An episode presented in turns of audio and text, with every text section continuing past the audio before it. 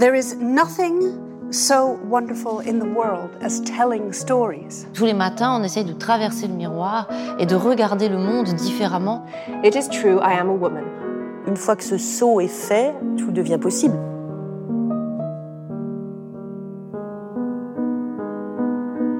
Bonjour, je suis Charlotte Casiraghi.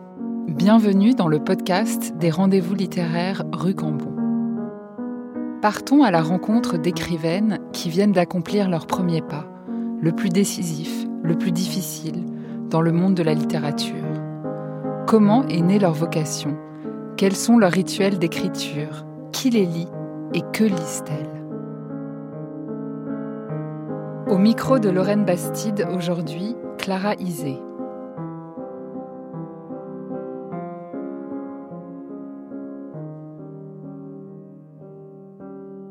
Clara Ysé, c'est un plaisir de vous avoir face à moi. Votre premier roman, Mise à feu, paru chez Grasset, pétrit la violence et l'enfance, le surréalisme et la mort, la fraternité et la folie. Il y a quelque chose d'un peu magique dans votre écriture, une connexion à l'invisible qu'on retrouve dans votre travail de musicienne. J'en sais quelque chose, votre chanson « Le Monde s'est dédoublé », je l'écoute en boucle depuis plusieurs mois et c'est vraiment une expérience mystique à chaque écoute. Vous surprenez par votre voix grave quand vous chantez, mais aussi quand vous écrivez. Peut-être parce que pour vous, l'écriture a accompagné un moment de deuil dans votre vie. Peut-être aussi parce qu'il en est toujours ainsi quand éclot une artiste. Nous sommes ici pour parler en profondeur de votre travail d'écrivaine et de votre premier roman, Mise à feu. Merci beaucoup d'être là, Clara. Merci à vous.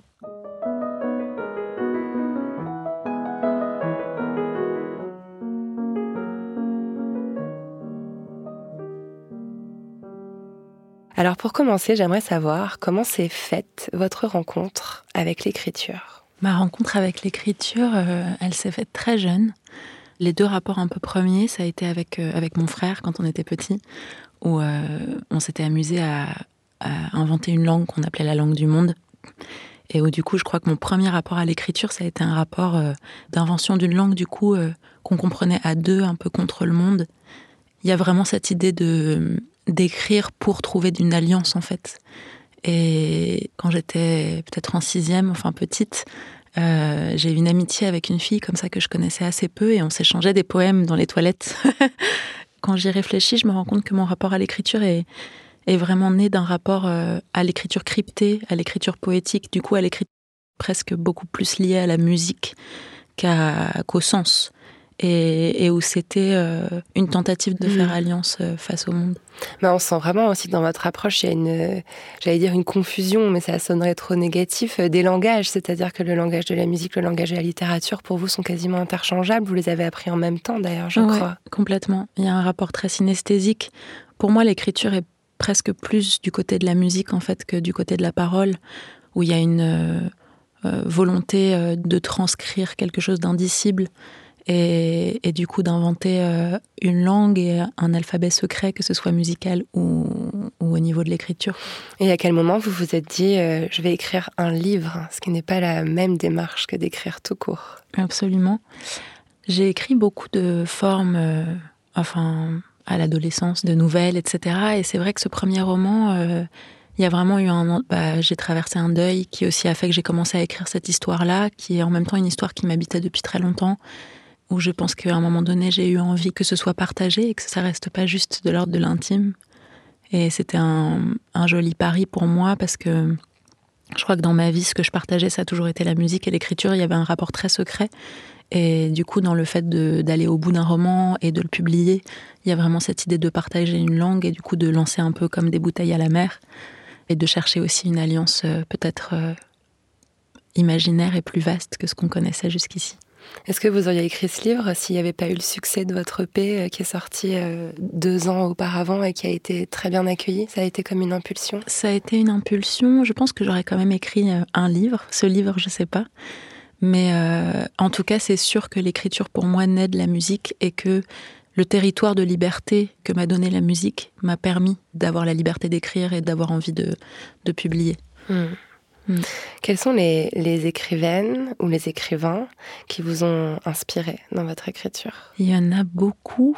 Euh, je dirais que d'abord, il y a vraiment beaucoup la poésie. Et donc, euh, de Ingeborg Bachmann à, à Akhmatova, à aujourd'hui Angelica Liddell, que j'aime plus que tout. Et pour ce livre, il y a aussi eu « Sous le volcan » de Malcolm Lowry, qui a été très important, parce que j'ai commencé l'écriture alors que je, je commençais la lecture de ce livre. Et j'ai commencé l'écriture sur une île volcanique. Du coup, euh, c'est drôle, mais ça s'est un peu mélangé. Il y avait cette histoire un peu de... Enfin, je crois que ce roman, il m'a, il m'a donné une impulsion qui était importante, parce que c'est un roman que j'ai commencé à lire plusieurs fois et que j'ai à chaque fois abandonné. Et à un moment donné, j'ai plongé dedans et je me suis mise à écrire. Et c'est comme s'il y avait eu un...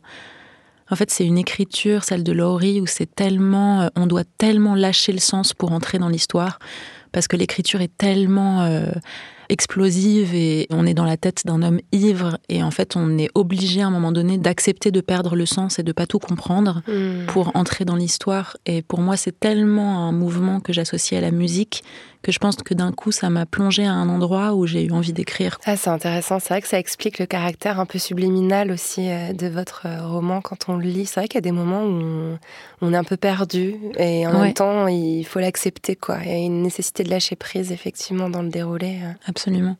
Il y a aussi des musiciennes, j'imagine. Enfin, dans... Je ne veux pas trop spoiler le livre, hein, parce que je ne veux surtout pas... je veux que les gens aient envie de le lire en sortant du podcast, mais euh, il y a, il y a une chanson qui, qui résonne pendant tout le, ouais. pendant tout le livre. C'est yeah. une chanson de Nina Simone. Wild is the Wind, c'est une chanson sublime qui m'a beaucoup accompagnée dans ma vie. Et c'est sûr que les grandes voix, moi, c'est des... Que ce soit Nina Simone, euh, Janis Joplin... Euh... Maria Callas, euh, euh, Mercedes Sosa, Chavela Vargas, c'est des voix qui, enfant, m'ont bouleversée euh, parce que euh, c'est des voix qui viennent bouleverser les codes. Et que, par exemple, Chavela Vargas, je sais que petite, d'entendre une voix tellement masculine et tellement libre, ça m'a donné... Euh, enfin, ça m'a fascinée, enfant, et je crois que ça m'a appris que, que la voix était beaucoup plus vaste que ce qu'on pensait. Et je pense qu'il y a un parallèle avec l'écriture, où les écritures qui m'émeuvent, moi, c'est souvent des écritures qui nous renversent, qui renversent les codes, qui sont pas là où on les attend. Angelica Liddell, elle est très très forte pour ça, où, où elle vient... Euh, elle a une écriture qui est vraiment amorale, et pourtant très éthique, je sais pas comment dire. Mmh, elle est... Euh... Oui, il y a, elle est explosive. Elle est explosive, ouais, mm. Il y a beaucoup de polémiques autour de son travail. Euh, mm, moi, mm, moi, je suis assez fan également, mais c'est pas, c'est pas politiquement correct. Non, non, je sais. Vous aimez les voix déroutantes. Oui. Est-ce que le fait que votre maman écrivait des livres, votre père aussi est un artiste, il est peintre, ça a été plutôt un obstacle ou au contraire une aide dans votre carrière ? Je pense que ça a été euh, profondément une aide, dans le sens où... Notamment le rapport que j'avais avec mon père et, et au rapport qu'il avait à la création, c'est un truc qui m'a beaucoup, beaucoup euh, habité, frappé, euh, inspiré. C'est quelqu'un qui peint depuis... Enfin, je l'ai toujours vu peindre six heures par jour dans son atelier depuis que je suis petite. Et j'ai passé beaucoup, beaucoup de temps dans son atelier, euh, allongée sur le canapé, à le regarder peindre. Et c'est vrai que, contrairement à ma mère, c'est quelqu'un qui n'a pas forcément eu une reconnaissance euh, pour le travail qu'il a fait. Et... Euh, et qui pourtant l'a toujours fait, qui n'a jamais cessé de le faire, et qui est absolument obstiné dans, dans son langage. Et du coup, j'ai, j'ai beaucoup d'admiration pour ça. Et je crois que ça m'a aussi beaucoup connectée et appris, peut-être enfant, que, que l'art, ou en tout cas le fait de s'intéresser et de se dédier à un langage, ça demande un travail fou et une obstination tout aussi folle, et que je pense que ça, ça a peut-être été le plus joli cadeau que j'ai appris. Mmh. Mmh. Comment ça s'est fait, la rencontre avec, euh, avec Grasset ? C'est une question, je pense, que beaucoup de, de jeunes écrivains, de jeunes écrivaines se posent quand on a le manuscrit entre les mains, qu'on veut le faire publier. Quelles sont les étapes à franchir ? Quelles ont été les vôtres ? Moi, les miennes, c'est drôle. Euh, c'est vraiment passé par la musique, comme tout dans ma vie. Où, en fait, je, j'avais commencé à écrire ce roman et j'en parlais beaucoup à Mélissa, qui, du coup, est mon, mon attachée de presse, ma coéditrice, et qui est un peu ma, ma fée euh, dans, dans la musique. Et du coup, j'en parlais beaucoup, mais ça restait comme mon rapport à l'écriture depuis enfant. C'était un rapport très secret. Et à un moment donné, elle m'a dit « Mais tu sais, j'ai deux éditrices qui m'ont écrit parce que euh, elles adorent les textes de tes chansons. Donc peut-être tu pourrais leur faire lire ou les rencontrer et puis voir ce que ça donne. » Et au début, je m'étais dit « Non, mais c'est un... » Enfin, tu vois, l'idée de passer de, d'un texte vraiment à soi, à le faire lire, c'était un, un passage pour moi qui était... Puis finalement, je me suis dit « Bon, ok. » Et du coup, j'ai fait lire ces deux textes, j'ai rencontré les deux éditrices, et une des deux éditrices, c'était Catherine Nabokov.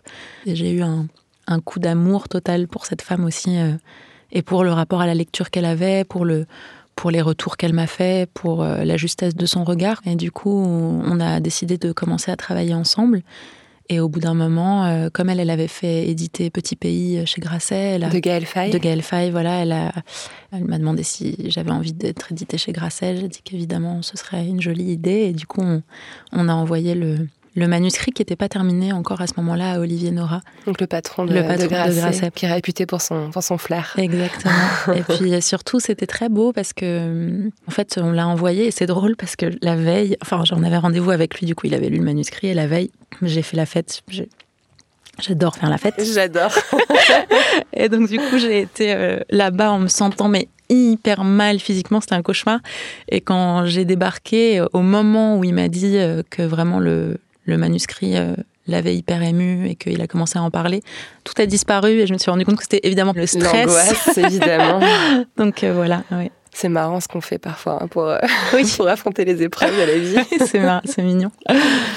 Et vous vous rappelez de la sensation que vous avez ressentie quand vous avez eu pour la première fois votre livre édité entre les mains ? Ouais, ça a été vraiment très fort. Et je ne m'attendais pas à ce que ce soit une émotion si forte parce qu'on... Enfin, tu... dans mon cas, en tout cas, ce roman, c'est deux ans, un peu plus de deux ans d'écriture. Le chemin seul avec le texte est un chemin qui est quand même assez extraordinaire. Et du coup, je je m'attendais pas à ce que le fait, une fois le, le manuscrit rendu, le fait de l'avoir vraiment entre les mains physiquement, soit une telle émotion. Mais si, ça a été euh, incroyable. Ça m'a extrêmement émue. Bah justement, on l'a sous les yeux. Il est posé entre nous sur, sur la table, dans le studio. Est-ce que vous seriez d'accord pour nous lire la toute première page de Bien votre sûr. tout premier roman ?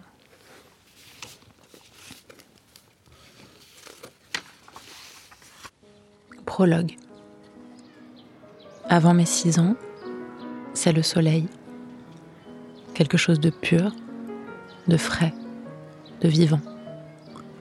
Gaspard, l'Amazone, Nouchka et moi, unis, jusqu'à l'incendie. Gaspard, mon frère, mon aîné de deux ans, il portait des lunettes rondes et vivait dans un univers parallèle dont l'Amazone, Nouchka et moi avions la clé. Il observait les fourmis pendant des heures dans la cour de notre maison. Il avait attribué des noms à chacune d'elles et leur parlait un dialecte inconnu qu'on avait baptisé « langue du monde ». Je lui demandais de leurs nouvelles, des détails sur leur organisation. Gaspard me les donnait avec patience. De temps en temps, il s'asseyait devant la machine à laver pour la regarder tourner. Ça durait des heures. Il réenclenchait le programme séchage.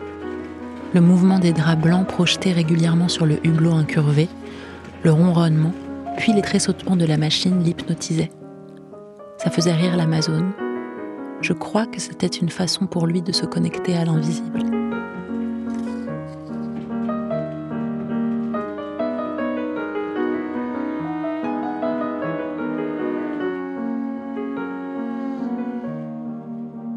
Petit frisson. Quelle voix. Merci Clara.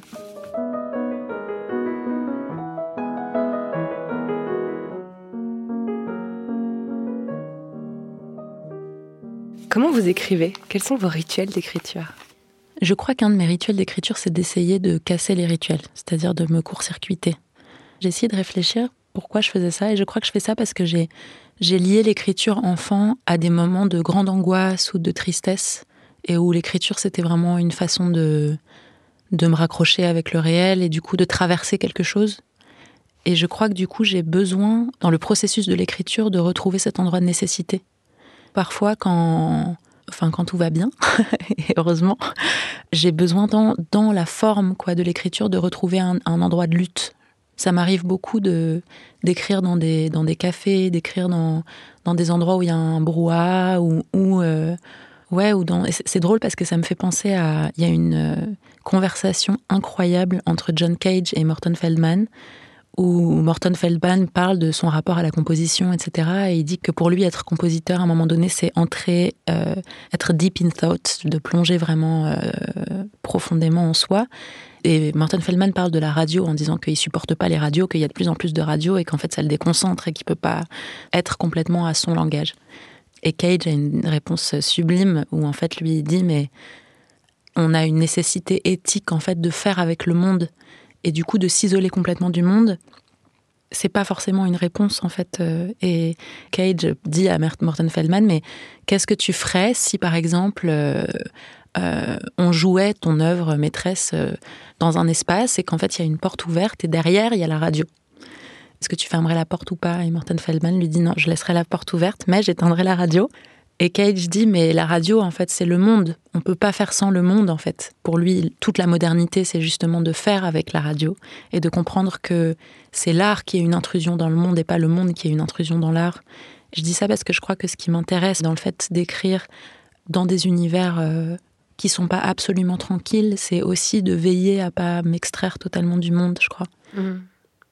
C'est intéressant parce qu'il y a un double mouvement dans ce que vous décrivez, c'est-à-dire qu'on a l'impression que vous avez besoin d'un état un peu de transe, mmh. euh, presque chamanique euh, dans, dans, dans votre écriture. Ça ne doit mmh. pas être quelque chose euh, qui se fait de, de neuf heures à dix-huit heures euh, à une table isolée, et en même temps un besoin de rester ancré. C'est peut-être aussi euh, pour compenser cet envol que vous avez besoin de rester ancré dans le brouhaha du monde. Complètement. En effet, y a, j'ai besoin d'entrer dans un état qui est un état un, un peu second, et où en même temps, euh, j'ai très peur de me déconnecter complètement du monde. Et du coup, j'ai...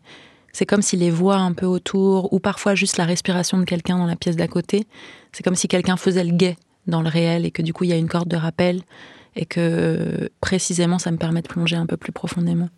Wow. Mmh. Ça ressemble un peu à Nine, d'ailleurs, dans, dans le roman. Oui, complètement. C'est-à-dire qu'on sent qu'elle pourrait effectivement partir dans un autre monde, comme le fait son frère, mais qu'elle a toujours le réel, mmh. la fête, l'amitié, la musique... Qui la retient. Qui ouais. la retient, ouais, par ses fils. C'est très beau. Mmh. Euh, et vous écrivez comment? Je vois que vous avez un petit carnet en cuir noir posé devant vous. Vous écrivez à la main ou à l'ordinateur? euh... À l'ordinateur. Ouais. J'écris à l'ordinateur, mais je prends plein de notes euh, sur des carnets un peu, un peu tout le temps, et ça me, ça me nourrit beaucoup. Euh, bah, typiquement, cette conversation-là entre Cage et Feldman que je viens de découvrir, euh, euh, voilà, il y a des petites choses où, je, où les livres que je lis qui me passionnent, ou parfois des, des scènes de vie euh, un peu quotidiennes, mais qui d'un coup m'émeuvent, ou disons que l'écriture, j'ai l'impression que c'est plus euh, l'écriture à la main, il y a ce truc d'outil depuis l'enfance, et qu'à un moment donné, pour écrire vraiment... Euh, la fiction, je passe sur l'ordi. Et vous réécrivez beaucoup? Et je réécris beaucoup, ouais. Enfin, en fait, je fais vraiment un mélange des deux. Sur les premières étapes d'écriture, je retouche presque rien. Et après, par contre, je prends vraiment énormément de temps de réécriture, de correction. Mais par exemple, toute la fin du roman, euh, le dernier chapitre, par exemple, j'ai quasiment rien retouché. Ça c'est a été... un jet. C'est un jet, ouais. Et puis d'autres, j'ai passé euh, des heures et des heures et des heures à, à retoucher euh, quasiment chaque mot. Donc ça dépend vraiment... Ça dépend de la musique, en fait, c'est drôle, c'est très, c'est très lié à la musique. Moi, je lis beaucoup à, à voix haute mon texte, et à un moment donné, euh, on sent quoi. Enfin, en tout cas, moi, j'ai l'impression de sentir quand tout d'un coup, la, la rythmique, elle est juste, ou, ou quand elle n'est pas totalement juste. Il y a d'ailleurs beaucoup de dialogues dans le livre, c'est, c'est presque la, la majeure partie, en fait, hein, du texte, c'est, c'est des dialogues, c'est pas, c'est, je pense qu'il y a de plus dur à écrire. Vous avez une méthodologie particulière? Non, si ce n'est que... Moi, je crois profondément que, comme la musique travaille avec les sons, je crois que la, l'écriture travaille avec la mémoire, et que du coup, c'est plutôt... Euh, mon travail à moi, c'est plutôt de me mettre dans cet état dont on parlait un peu second, et qui fait qu'à un moment donné, la mémoire réémerge, même si elle est modifiée, évidemment, et que, et que du coup, là, évidemment, je retravaille euh, les dialogues, et cetera, mais, mais j'essaye que ça sonne. Enfin, j'essaye que ça sonne juste, et que ça sonne juste aussi dans la mémoire, je sais pas comment dire. Mmh. En les lisant à voix haute, ouais, alors j'imagine. Bien sûr, ouais. Il y a aussi un rapport particulier à la langue qu'on entend aussi dans votre musique. La première fois qu'on vous voit sur scène, j'ai eu la chance de vous voir à La Boule Noire il y a quelques temps. C'est, c'est très déroutant de vous entendre chanter avec la même perfection en anglais, en espagnol et en français, qui sont trois langues que vous maîtrisez. Et dans le livre, c'est pareil, il y a, il y a des bribes de, de musique, il y a même un langage des oiseaux. Quel rapport vous avez à la langue, à la langue française, qui est quand même la langue aussi de votre... de votre ouvrage? Ce que j'adore dans le fait de chanter en plusieurs langues, c'est que je crois vraiment qu'on n'est pas du tout les mêmes personnes dans les différentes langues qu'on je parle. Je suis tellement d'accord avec ça. Et du coup, je trouve que ça, ça nous permet en fait d'explorer plusieurs identités, ce que je trouve assez, assez fascinant. Par exemple, dans le texte, je crois que pour moi, la langue des oiseaux et la langue que les enfants parlent avec Nouchka, c'est vraiment euh, leur langue en fait. C'est leur langue à deux. c'est le symbole de, du langage de l'enfance. Enfin, il y a vraiment deux trajectoires différentes des, des deux enfants. Gaspard, il, il entend du coup le, la langue des oiseaux, et je pense aussi que c'est aussi lié au fait que quand on est enfant, on a une, une haute sensibilité au monde, et je pense que vraiment parfois on peut comprendre des choses qu'on oublie après. Et je suis persuadée qu'on peut comprendre les oiseaux. Et euh, les deux enfants comprennent cette pie, et c'était aussi un langage qu'ils partageaient avec leur mère. Et c'est vraiment le symbole de leur trajectoire différente qui est que Gaspard, il entend de plus en plus de voix, plus il grandit, parce que l'imaginaire, le, pour le coup, justement, l'isole du monde. Lui, il n'a pas de corde de rappel avec le monde. Et elle, Nine, au bout d'un moment, elle se met à plus comprendre l'oiseau, mais c'est un arrachement. Elle est exilée du monde de l'enfance, et en même temps, c'est ce qui la sauve, parce que c'est en effet parce que d'un coup, elle a tellement lutté pour imaginer un réel désirable que finalement le réel devient désirable, et que du coup, euh, elle a plus tellement besoin de ce langage de l'enfance, mais euh, elle le vit comme un exil. Vous croyez en la magie, Clara Ysé? Vous croyez au pouvoir que les mots peuvent avoir sur le réel? Ah oui, absolument. Je crois à la magie dans le sens où je crois que, que l'imaginaire a une force incroyable de transformation du monde. Et je pense que les mots ont ce pouvoir-là, et, et d'autant plus quand on invente une langue, je crois. Euh, je veux dire, même musicalement, ou quand on essaye de trouver euh, la langue qui sonne juste en soi, il y a cette force-là que plus on imagine quelque chose, plus on a de chances que cette chose arrive. Il y a cette phrase sublime de Lacan qui dit euh, « Ne cédez pas sur vos désirs ». Et je crois que, que d'être fidèle à une langue, c'est ça. C'est croire en la magie, c'est croire en la possibilité de transformation du monde euh, à travers euh, l'imaginaire. Et ce titre, « Mise à feu » ?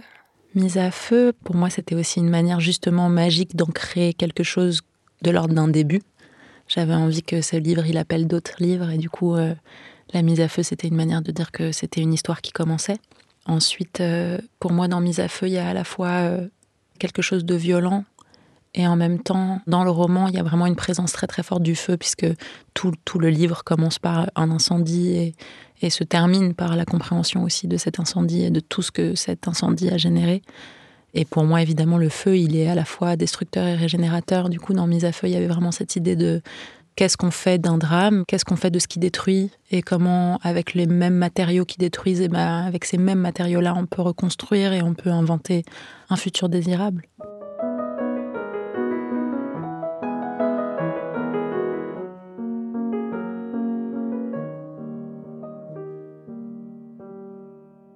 Maintenant, je voudrais qu'on explore, pour terminer, la façon dont ce livre a été accueilli. Est-ce que vous l'avez euh, senti, compris ? Est-ce que les médias, euh, les, les journalistes, qui sont euh, généralement les premiers lecteurs euh, d'un livre, euh, l'ont compris ? Oui, après, c'est très étrange. Moi, je suis absolument persuadée que les lecteurs, ils comprennent mieux les livres que nous. Je trouve que c'est ça qui est très troublant quand on sort vraiment la période de sortie d'un livre, c'est qu'on se rend compte de tout ce qui nous a échappé, et de tout ce qu'on n'a pas maîtrisé, et qui fait en fait la force d'un livre, quoi. J'étais très étonnée au début qu'on lise le, le livre comme un conte. On a beaucoup dit que c'était comme un conte moderne, noir, et cetera. Évidemment, il y a plein de, il y a plein d'emprunts au genre du conte, dans le sens où euh, ces deux enfants, euh, au premier chapitre, euh, l'événement majeur qui est l'incendie arrive à minuit, euh, il y a un oiseau, il y a le décompte. Enfin, il y a plein de...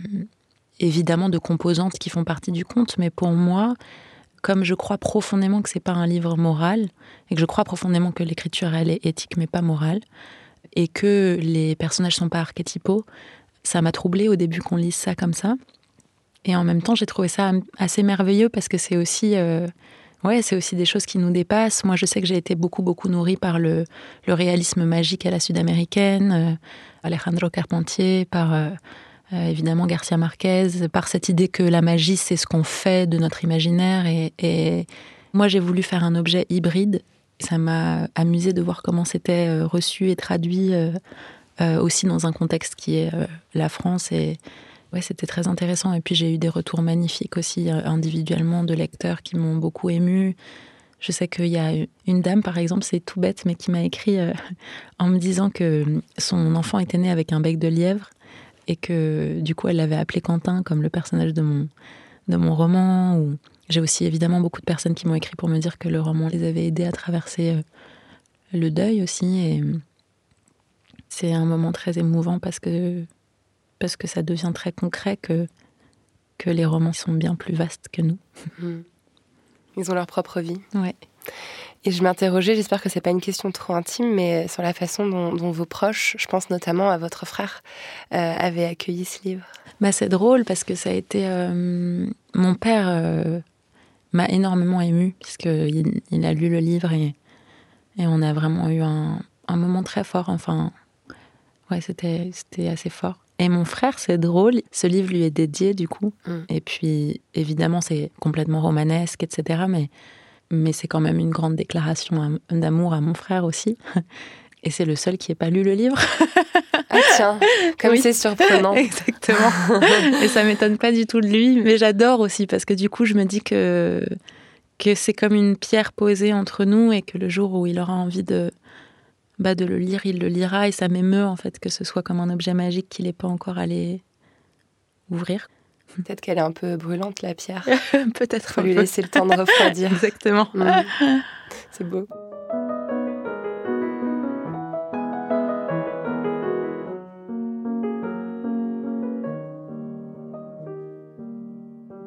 Alors, j'ai un petit questionnaire un peu proustien à vous suggérer. Yes. Quelle est la chose la plus surprenante que vous ayez apprise en étant écrivaine ? Je crois... que c'est d'abord qu'on n'est jamais seul. Et ensuite que, que l'écriture parle aux morts, vraiment. Qu'est-ce que les gens seraient surpris d'apprendre sur vous ? Je sais que euh, parfois les gens sont surpris quand ils me connaissent, mais bon, je ne sais pas si ça surprendrait des gens qui ne me connaissent pas, de voir que je peux être extrêmement timide, mais euh, sinon je ne saurais pas trop. mm. Quelle est votre idée du bonheur parfait ? euh, D'abord qu'il n'est pas parfait du tout, qu'il n'est jamais parfait et que c'est pour ça qu'il est beau. Et aussi que c'est euh, un mouvement. Que, pour moi, cette phrase de Lacan, ne pas céder sur son désir, c'est le mouvement du bonheur. Quel conseil donneriez-vous à quelqu'un qui veut devenir artiste ? D'être très obstiné et de se faire profondément confiance, d'écouter la petite voix intérieure et de savoir qu'au fond, les réponses, elles sont toutes, elles sont toutes déjà là. Comment aimeriez-vous qu'on se souvienne de vous en tant qu'écrivaine ? Je crois que j'aimerais qu'on ne se souvienne pas de moi, mais qu'on se souvienne des livres. Vous savez déjà à quoi ressemblera votre deuxième roman ? Je commence à avoir une idée, oui. Mais comme je suis très superstitieuse, je la garde pour moi. Je comprends parfaitement. Merci infiniment, Clara Ysé. C'était un, un vrai plaisir d'échanger avec vous. Merci à vous.